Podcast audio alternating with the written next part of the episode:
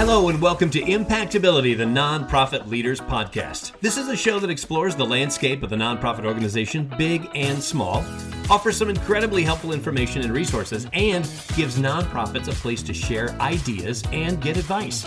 I'm your host, Joe Turner. Our show is sponsored by Soukup Strategic Solutions, offering a wide variety of services to help nonprofits maximize their impact. So let's get into solving the problems that might be plaguing your nonprofit.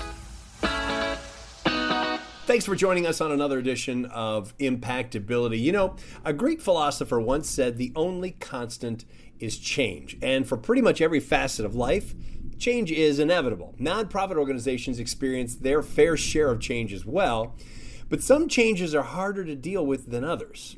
One of the biggest changes is when there is a change in leadership. Now, you might have an executive director that is I don't know, stepping down, retiring, jumping to another gig, even illness, that can happen as well. They all force you to have the serious discussion of what do we do now? Well, if you have a plan in place before you're faced with this situation, it can save you a ton of grief later. And today, we're going to dig into leadership changes and transitions and interim leadership while the transition is taking place. Joshua Bornstein is our guest today. Josh turned his lifelong passion for the arts into a role of leadership in supporting artists and art organizations. I love that. When it comes to interim leadership, Josh has lots of experience. And when I mean lots, I mean lots. He's been the interim managing director for Long Wharf Theater on three separate occasions. Oh my gosh. Josh joins us from his office in Connecticut. Josh, welcome to Impactability. Thanks, Joe. It's great to be here. It's good to have you. Three separate occasions. Wow. We're, we're going to get into that. But first, I want to start with like, like an overview of the transition process. Is it as scary as it sounds? Uh, I don't know if it's scary. I think it is something that's stressful and it is something that's easy to kick down the curb, right? I, I, think it's something that people don't want to think about, that board members don't want to think about. Often the sitting executive director doesn't want to think about. But it is critical to have that plan in place before a transition happens, because if the transition happens and it's unexpected, then you have a real crisis on your hands. And, uh, and then you have to do the succession plan under even a greater deal of stress. Right, right. Who are the stakeholders that are going to be involved in developing a succession plan? That's a great question. I think the most uh, the most important people to be involved are the board. The board has to take the leadership on developing the succession plan. They are the ones who are responsible for hiring, evaluating, and if necessary, firing the executive director. So they have to make sure that they are on board about what the plan is if there's a change, whether expected or not. Um, however, it's also a good opportunity to reach out to donors and partners about what's working well, what's not working well, as a way to provide some context in terms of uh, what you might look for and how you might look for the next executive director. You know, it also could be a good opportunity to do a survey among, you know, so I'm from the arts, you might do an audience survey around that time. You might, if but if you're a social service organization, maybe you'd survey or do a focus group with your clients or your students, if you're an educational institution or their parents. So it's an opportunity to kind of get information because it can inform what the next iteration of leadership might look like for your organization. So would you say that a nonprofit should probably have a succession plan in place right right along with their policies and procedures? Yeah, that's an excellent point. I totally do. I think that it's really important you have it, you know, and in case of emergency, just break glass kind of situation. Because again, if something unexpected happens, you know, I ended up taking an interim role right after a very public crisis happened at Long Wharf Theater. So I was able to just step right in because we actually had a succession plan in place. And so I was able to uh, they revised it, of course, in the moment, but we weren't starting from ground zero. We were able to work off of a document that had been worked on, developed maybe three or four years earlier. What would you say are some best practices when it comes to a nonprofit developing a succession plan? So, as I said earlier, I think doing a situation analysis, you know, understanding where the organization is at this time, you know, what's working well, you know, what might, what are the long-term challenges that the next iteration of leadership might need to address, and uh, what um, you know what might be the skills or what might be the type of leader you would want to help guide that transition. Uh, and again it's a great opportunity to do some broad strokes uh, talking with staff donors partners all those folks. I think then you just want some at the very least some broad strokes about how a search might unfold, including whether you identify an, inter- an internal candidate to be an interim first, or whether you might go directly to an outside person, whether or in some places even do the unorthodox but it works for them uh, solution where they actually pick a consortium of people. They have a team maybe three people do that. There was an organization in new haven that did that very effectively for about a couple of years. So that's certainly an option as well. So you would say that you know you talk about that in the succession plan that you might map that out. Talk about the procedure for forming a search committee. How is that going to work? Will it include just board members? Will you want outside community members? Would you want other stakeholders, like in, in the arts? Do you want artists to serve on your search committee if you're looking for an artistic director, for example? And then, is there any work that you want to do before hiring the search consultant you know if if uh, you know or before the board does the search what questions are you going to want to ask even before you finish writing the job description because when you have an executive change it's an important time to think about where the organization is and what's what you want moving forward. So like where is the organization? Where do you want it to go? What kind of leader do you need? I would list those questions. Don't answer those questions necessarily but list them in your plan so that you can you can open it up and then you might add some questions or that kind of thing. But again you have something to work from. You're not scrambling for a system that doesn't exist and for all of the parties involved, would you suggest that everyone check their egos at the door? I have a feeling you're going to say yes. if they can. Uh, that's great. You know, I think it's really important that uh, because the hiring the executive is so critical for the organization that this is a moment that you really have to center the mission of the organization. And even though it might sound corny, something you might do is at the agenda of the succession plan every succession planning meeting and at the top of your search committee agenda what you might do is even have the mission statement at the very top just to remind people why we're all there. We're here to serve our audiences. We're here to serve our clients. We're here to serve our students. Um, and i think that by frame you know remembering that frame will help people think about will move people from i think i know what's best to moving people to I uh, I believe this is what's going to be best for the people we serve. And I think I think if people can focus on that, they can both develop a very successful succession plan and then have very successful search. Sometimes in a situation like this, Josh, people leave or or you know move on to another job.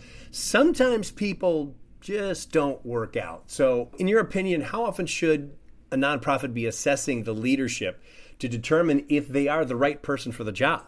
Joe, I think you found your next podcast topic, which is executive performance evaluation. So, but I'll just offer just kind of some thoughts. I think once the executive comes on board, I recommend the board chair and the search committee chair check in like in a couple of weeks just to like see how it's going especially if it's a moment of crisis. The new executive director might have just been thrown into the pool and feel really overwhelmed.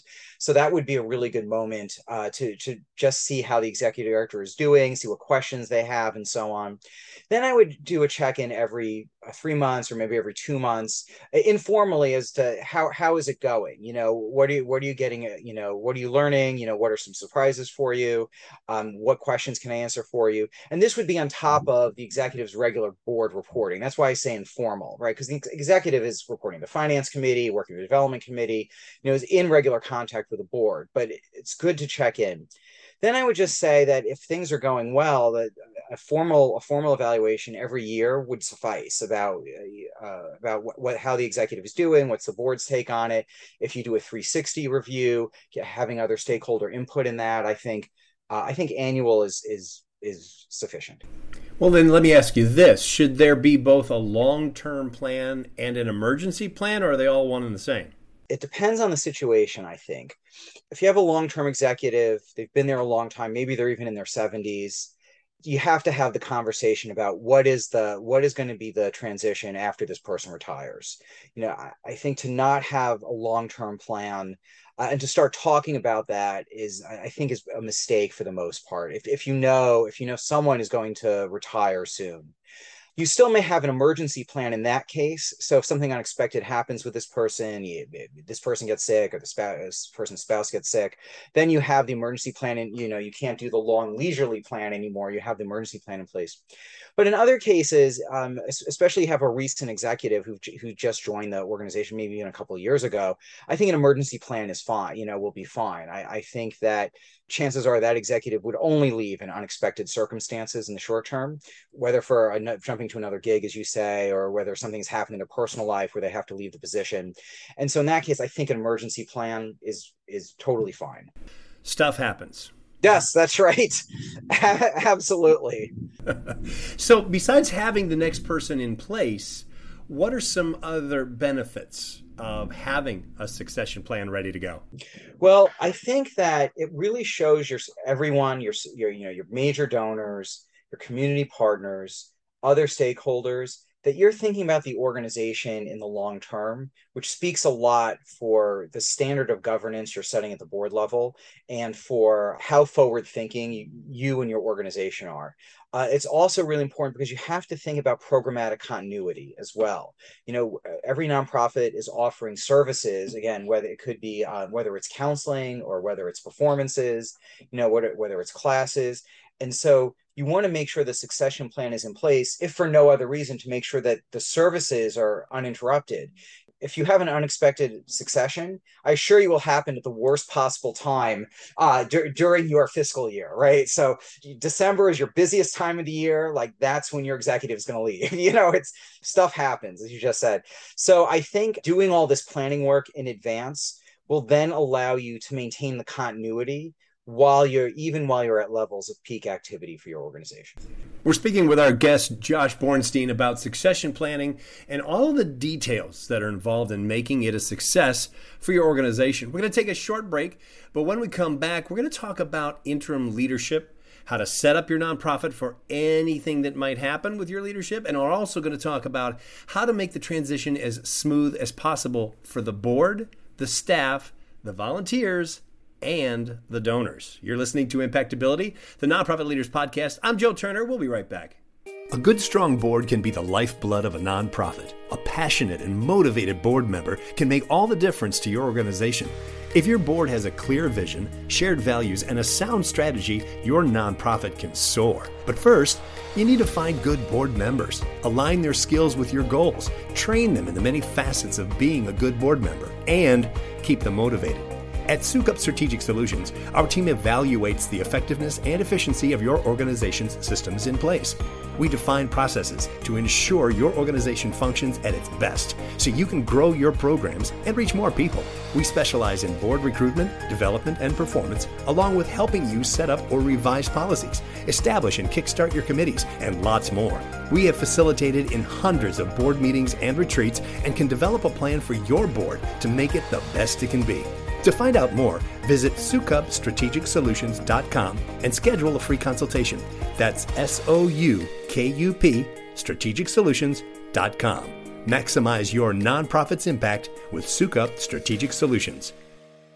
Welcome back to Impactability, the Nonprofit Leaders Podcast. I am your host, Joe Turner. We're speaking with our guest, Josh Bornstein, about succession planning, all the details that are involved in making it a successful succession plan, and also interim leadership. Another edition of Coach's Corner is just a few minutes away, so stay tuned for that. Now, Josh, your story is very unique. As I mentioned at the beginning of the podcast, you've been the interim managing director for Long Wharf Theater three different times. How does that happen? right place, right time, wrong place, wrong time. Kind of depends, depends on your outlook. Half empty kind of person, I suppose. I think what what happened was is that it was almost it was a lot of times it was just circumstances. In the first time, uh, I was I, I didn't actually even apply for the job. I wasn't I, I wasn't ready, and uh, and I knew that, so I knew I was being an interim just to get just to keep everything running until a new person came in. So uh, so that's how it happened there. The second time I actually did take the job, leading the organization for eight years, I came to my senses, or they came to their senses, however you want to interpret it. But uh, in any case, uh, I did do it uh, that second time, and then what happened the third time is that my artistic partner unfortunately uh, was uh, noted for some sexual harassment allegations in the New York Times in January of 2018. Uh, which was uh, I won't turn into a therapy session, but it was an enormously sad time for me and, and for so many at the organization. What I ended up doing is that I ended up becoming the interim artistic director as well because there was no person that was immediately uh, in place, you know. And I think, you know, we are able to make that change quickly, as I've said before, because we had a succession plan in place. I think, you know, the only thing I would have done, hindsight being 2020, is having an, an associate artistic director who might have stepped up and shared that load with me instead of trying to take on the whole job myself. Because as you can imagine, it was incredibly uh, demanding to, to manage both sides of a complex operation at that during a moment of real crisis, both cultural and also a media crisis as well to me, when I listen to your story, it shows me someone who truly cares about Long Wharf Theater. Oh, thank you. Yeah, I mean, I think that comes with being an executive director. I, I, think you have to go all in, whether you're interim or permanent. It's almost it's more of a lifestyle than a career in a lot of ways, and I think that can be dangerous too, or you you you run the risk of work life balance. But I think that to do these leadership jobs, you have to make a major commitment to these to these kinds of positions. So let me ask you the obvious question then, Josh. Why not just give you the job? Well, by the end of that third time, I kind of realized that really I was a better interim than I was a better permanent managing director. And and there are people who are great at both. There are plenty of people who are interim leaders who end up becoming then great executives. And you know, really my particular skill set, I, I, learned that I was a much better emergency room physician where I can jump in, see what the problem is, and then refer the person to a specialist than actually being the specialist, right? Once I kind of realized that that was my comfort zone, I realized that doing interim roles as I do now was much better for the organization, much better for my own professional satisfaction than being a serial executive director where I change jobs every five to eight years or something like that. So then let's talk more about interim leadership. Now, should a nonprofit have a plan in place that speaks to interim leadership? And if so, how would they set that up? Yes, that's a great question. I do think, I don't think you need a distinct plan. I think what you do is that you talk about interim leadership within your succession plan. And chances are is you're going to need an, an interim person during that transition. You know, again, unless you have someone who's retiring and they've given you a year's notice, or someone who is giving you a year's notice because they're not renewing their contract, it is probably going to be a surprise. And you'll only have you may only have a month or two months to start your search process and search processes take six to nine months or maybe even longer so you'll need an interim person so i do think stating it in there is there and so I think it's simple. I think you say you mentioned you identify an interim leader first. I think if you're planning to identify um, an interim leader or maybe a team of interim leaders, uh, I think just mention that internally. I think mention that before going to uh, an outside person. There are people who specialize in interim leadership, um, which you can go to afterwards. But I would outline all of that within the document. Well, one thing I'm wondering about does an interim leader just basically keep the ship afloat, or do they also weigh in on the search for the next director? It's a really good question. And I think it depends on the, not I think, I mean, it totally depends whether they're applying or not. Often the interim person is applying for the job. So if that's the case, they can't be part of the search process, uh, you know, at the risk of stating the obvious. That said, I think if you have an interim person who's truly going to be there for the interim and then leave or return to their old position, it's actually good to have them involved with the search process, at least informally, because they don't have a horse in this race. You're going to get a really candid assessment of what's going on behind the scenes of your organization. You may have an, eh, let's say, if an external person come in, they land, and you as the board may think everything's hunky dory but your your introverts you know it's actually a lot of cultural issues going on here. There's actually like there, there are actually some operational issues that a new person's really going to have to recalibrate uh, in order for this organization to be more successful or more efficient or what have you. So i think in that regard having an interim person as as part of the process could be really illuminating for the board who will be by the nature of their role will always be you know, arm's distance alike from the operations so I think that's a, a, place where the interim person could be really helpful as a truth teller. Mm-hmm. Let's talk about the rest of the stakeholders. Now, if you have a person who's been in the big chair for a lot of years and then they decide to step down for you know whatever reason, how do you keep the staff and volunteers together and motivated? Because that could send a bad signal across the bow. Absolutely. And I've, I've been completely in that position. Uh, it was a really demoralizing moment for everyone the staff, artists, for the community, you know, for the board and our donors, certainly. I think it's really important that you keep a message, that you develop a message, and that the, you stay on message to remind people why they're there. So there's a, a couple of components of that. One is, again, you have to keep the mission front and center again, you want to things we said is we were in the middle of production when when Gordon left Long Wharf Theater, and so uh, what we, we were about to open a show. Actually, it was uh, you know it was uh, unfortunate timing. But what we said was, you know what, We're here for the artists. We're here for the audience. Our goal is to get the show up and running for them.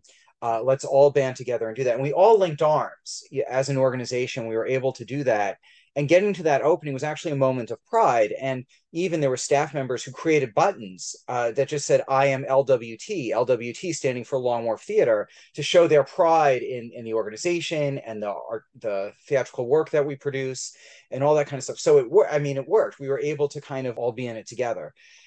I think the other important part of this messaging is to remind people that this too shall pass, right? That this is it's a moment of transition, it's a moment of crisis, but there will be a new leader and the organization will endure. Hundreds, thousands of nonprofits have all gone through interim transitions. Some of them have been smooth, some of them have been bumpy, but they've all gotten through it. Our organization will get through it too. And that there will be a future for this organization, even if you can't exactly say what that future is, because sometimes you can't when you're in the interim chair. You know, you don't know what the future holds necessarily. But what you can emphasize again is go back to the mission that whatever the organization looks like, or whoever leads the organization, whatever that aspect of the mission is that gets people excited, you can center that to have everyone feel confident that the organization is going to get through this particular period. Most important question of the situation what about the donors? I mean, are you talking with them about this? How are, how are those conversations taking place? Absolutely. So, transparency during these moments is critical. Is critical, especially as I was in. There was a moment of crisis in which it looked like uh, we were not transparent that is the moment where you have to be crystal clear about everything. It's really important that you're in regular contact with your donors. What I like to do when I lead an organization is I, I try the, the, top 10 donors, I try to reach out to maybe a call or e- email even uh, like once a month or so. So that just ends up being just maybe a couple a couple calls or a couple emails a week. It's pretty manageable to make sure uh, they're okay and see if they have any questions for me, that kind of thing. Other donors I might see I'll see more periodically. So you know, uh, many other donors I'll see maybe once every couple of months or so, or just send an email to or that kind of thing, just to make sure they know. If nothing else, they have a direct line to me, so that if they do hear something on the street they can give me a call and say, Hey, I heard on the street, you know, blah, blah, blah.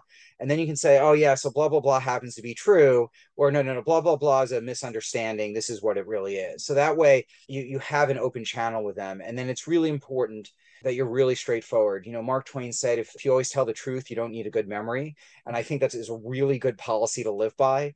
So um, again, you know, just be truthful, contextualize things, make sure, make sure people understand the context, your donors understand the context of your situation. But it's, it's really important to be truthful about everything that's happening. Absolutely. You know, this is such a fantastic subject, one that isn't as scary as a person might think, especially as we've discussed, especially when you make the plans in advance. Josh Bornstein has been our guest today on Impactability. Josh, I really, really appreciate your insight today. And one final question I have to ask you what's playing right now at Long Wharf? Oh, very good. Well, you know, Long Wharf is in a period of transition right now, and uh, Long Wharf is doing a reading this weekend of Jelly's Last Jam, and uh, they have a really exciting future ahead for them. That's great news. Josh, thank you so much for being with us on Impactability and thank you for your insight today. It's really, really appreciated. It's been a real pleasure talking to you, Joe. Thank you so much.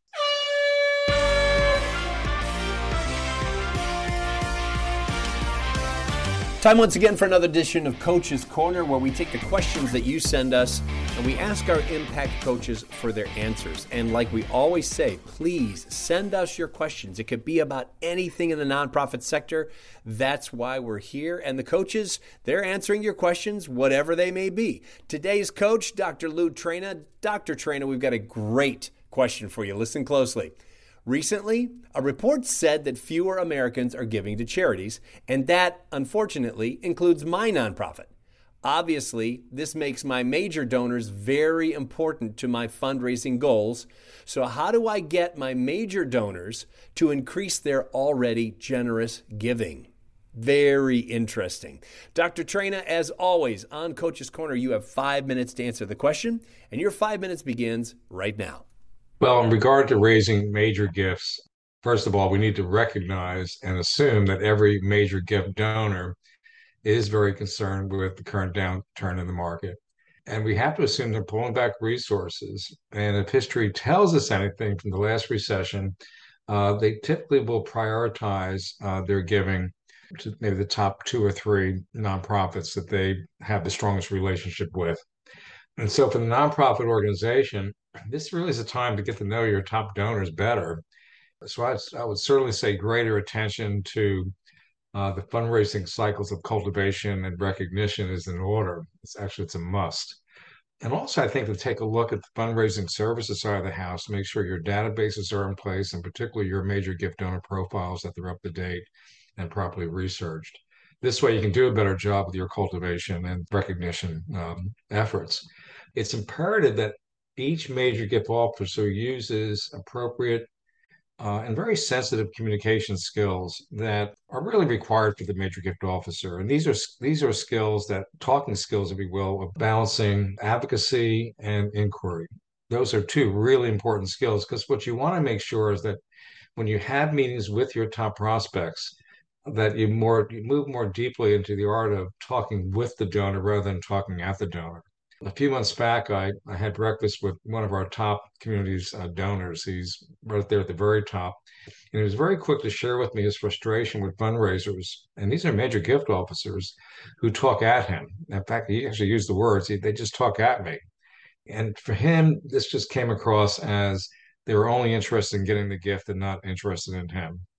And so I think by using these balancing these skills of inquiry and advocacy, I also like using reflection. it's more about sharing information and ideas when you're out there meeting with them and coming across with a genuine interest in meeting their philanthropic giving during these difficult times. For example, you might have a meeting with them and you might say, you know, I've spoken to several of our most devoted supporters, like yourself, regarding their level of giving during these times of recession. And there's a study that just came out that said that, you know, giving is down. How does giving in times of recession provide lesser greater meaning to your philanthropic interest? The great question to have for an example, to really kind of open it up and hear from them what they're going through and to kind of recognize that they're troubled with all of this and they need to make sure that that their needs are, are kind of understood in terms of their giving. Again, this is really a good opportunity to strengthen your donor relations. It, it, it really takes uh, expert communication skills on the part of the major gift officer to be able to talk with the donors, uh, bring up issues, learn more from them, uh, especially more you know during these volatile times. So I think I just think this is a, a, time of opportunity to really get to know your donors better, continue to build that level of trust with your donors, and use the, the, skills I'm talking about to to have a more meaningful. Uh, engaging conversation or meeting with your with your top prospects and and i think the last thing i want to say is we can always improve on those skills it's just a matter of practice and for those that struggle with that uh, it's training because we can learn these skills and become much better at it so that the donor doesn't feel they're being talked at. All you want is, is my gift, but they feel like they're important and that we can learn from them and we can learn from them. But it really does require skills of advocacy and inquiry and reflecting on the success of that meeting. Great way to answer that question, Dr. Traina. Thank you so much for being with us today on Coach's Corner. We appreciate your information. Thank you, Joe. If you've got a question for Coach's Corner, we want to hear from you. Email them to us at impactcoaches at impactability.net. Again, that's impactcoaches at impactability.net. And if you want to reach me, my email address is joe.turner at impactability.net. If you enjoyed today's episode, be sure to subscribe to the show in your favorite podcast app, and that way you'll get new episodes downloaded just as soon as they come out. Also, please give us a review or a rating so that your peers in the nonprofit industry can find us as well. I'm Joe Turner. Thanks for listening, and thank you for all you do to make the world a better place through your nonprofit.